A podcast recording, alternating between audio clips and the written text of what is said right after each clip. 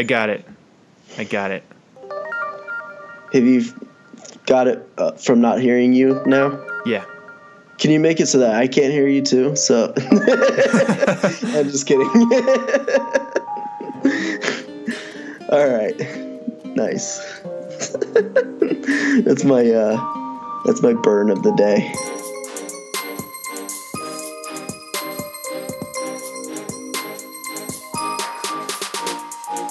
Welcome to the Web of Tomorrow.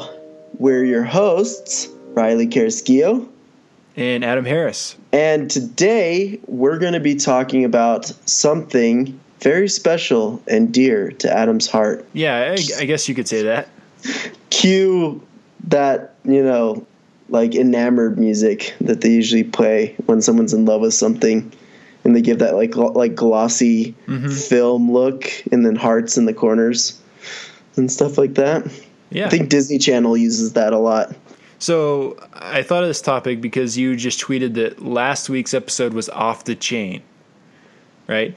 And so I thought, what can we do that's on the chain? And so I thought of uh, JavaScript just method chaining. Yeah, now we're on the chain. But off the chain is cool. How is being on the chain going to be cool? Well, uh, I don't know. Method chaining is a cool technique.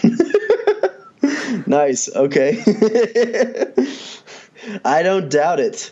All right, let's jump in then. What is method chaining? So if you've ever used jQuery, that that's probably like the most common example where people would encounter method chaining, and it's just where you can do one function right after another um, with just like the dot syntax. So like an example would be you've got a you've got a selection in jQuery and you do like a dot CSS method, and then you do a dot height method, and you do like a dot fade method or something. Right, and jQuery is fairly common. If you haven't used jQuery yet, you may not ever, or you may use it a ton at some point.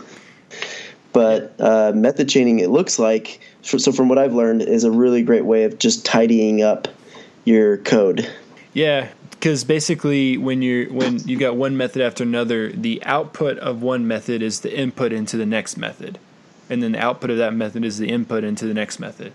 And so, another place that you might be kind of familiar with that type of thing is um, just in the command line. There's a pipe character that takes the output of the previous command and as the input for the next command.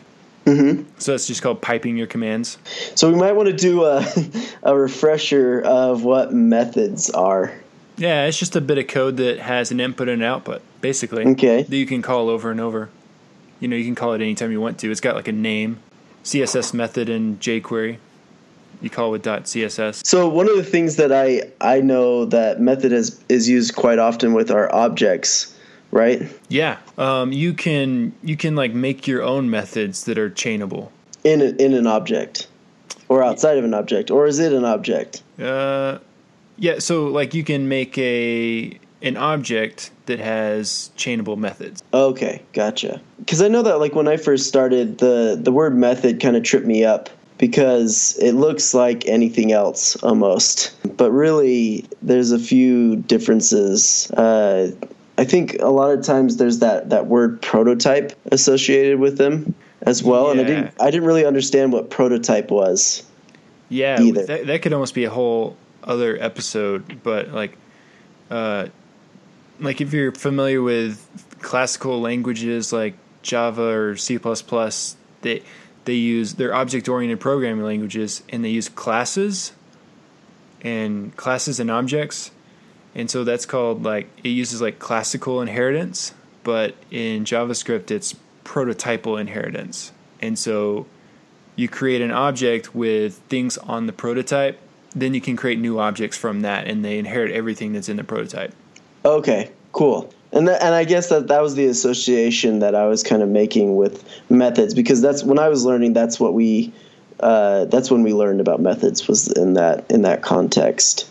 So I guess let's go forward with method chaining. When when would you not want to do method chaining? Well, I mean, there's, there's a lot of times when you don't really need to. I mean, method chaining is something you you just get a lot of times from from certain libraries. So you get it automatically with certain functions or methods in jQuery, and then you get it in D3. But if you're writing something yourself, you may not you may not write functions that are chainable. It's something you do a lot in functional programming. Why is that? Uh, so functional programming, this is a, again a whole nother topic. With functional programming, it's all about writing pure methods that have just an input and output that don't have any like side effects, and uh, and then you like compose those methods and chain those methods in interesting ways. Okay, so it seems like uh, some libraries uh, make a, a lot of use of this this uh, method chaining. And so we already talked about jQuery, but you were saying that D3 makes use of this and of chain syntax. Is that a, a huge part of D3?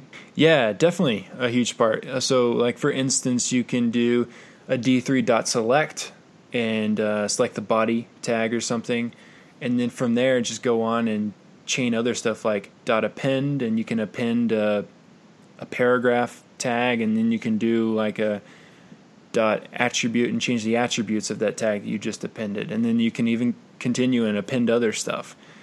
Um, and so you could conceivably you could do this long really long statement that's just a whole bunch of methods chained together but you don't have to do it that way you can you can kind of break the chain and uh, like save like kind of hard to explain just in audio, but but it seems like there's some uh, pre-existing methods that you can make use of, like because you can make your own methods, right? Yeah. And then they already have some methods that have been created that you can use, like these select, append, text. Um, so is that that's the case? Is that the case with JavaScript as well? Uh, yeah, actually, JavaScript has some chainable methods built into the language.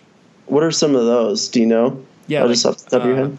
Map, filter, reduce. Okay, cool. Yeah, exactly. So that's what I was I was trying to I was kind of trying to get at because I was I was looking at those um, a couple weeks ago and as you're talking I was like crap that sounds so stinking familiar. Like so it's it's this typical little moment where like I'm like okay that sounds familiar but I am probably being an idiot and not actually I'm I'm drawing conclusions that aren't there. But so in this case yeah uh, and map and, and reduce and, and those types of things are um, are super useful and they're commonly used in like toy problems and stuff. And they're they're also used a lot in just like data manipulation. If you've got right, like a large yeah. array full of data, you may need to filter that data down or you need to like slightly modify the data so you use map or you may so what reduce does is it takes an entire array and it reduces it down to a single value. And that single value could be uh, any any type, number, string,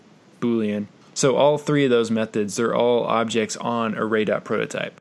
So we can already see with basically what I'm trying to to say is we can already see right off the bat how chaining methods are really useful, and then and then the fact that you can make your own and uh, and that they're used fairly widely. Um, you probably just didn't notice that you're already using them, especially if you're using jQuery. And then in D3, uh, it looks like you can do quite a lot so with D3, like I don't know, do you have an example that might be um, might kind of show shows some like some of the ways that you could use chain syntax in a very useful way? Uh, yeah, so like a common thing in D3 is you want to kind of like get set up and like put an SVG on the page and then put some put some uh, elements inside of that SVG. Um, so an SVG is just like a normal tag. It's like a special kind of tag in HTML that's that's like starts an SVG image. So you might have a div that's got an ID of uh, chart, and so what you do in D3 is do D3.select chart, like with the ID chart, and then you can just keep chaining and do dot append SVG, and then you can do dot height and give it a height and dot width and give it a width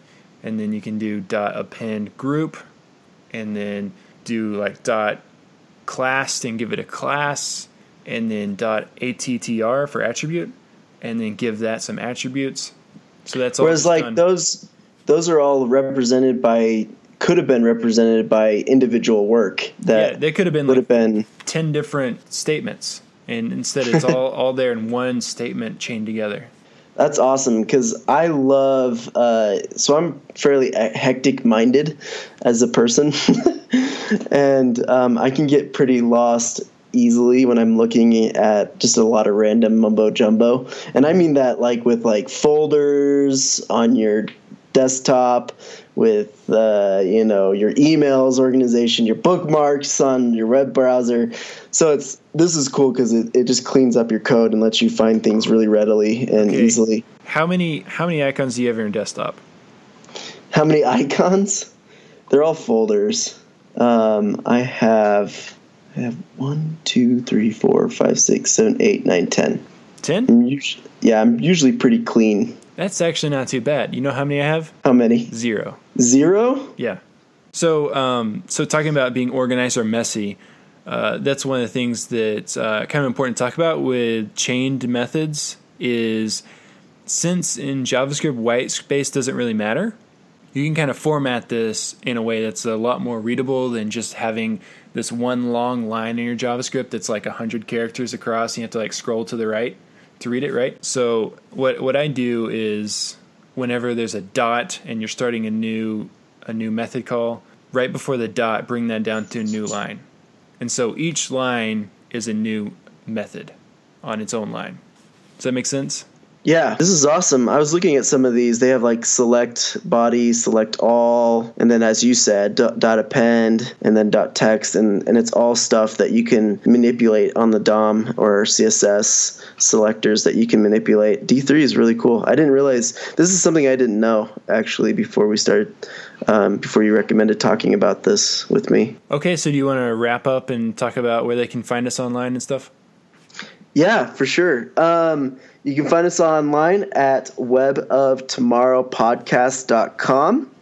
And we have all of our webisodes on there. They're all awesome. All of them are off the chain except for this one. This one is on the chain. Right. And uh, we appreciate any feedback that you guys have for us. If you have any um, things that you'd like, we'd appreciate your input. Rate, subscribe, like Yeah, us. Just tweet to us at uh, Web of Tomorrow FM. And if you want to be a pen pal with Adam, message me and I'll I'll hook you up. He'll he's really good. He's very consistent and he's very personal. He'll get really into it. Next time on the Web of Tomorrow, we'll be going over the binary makeup of candle making.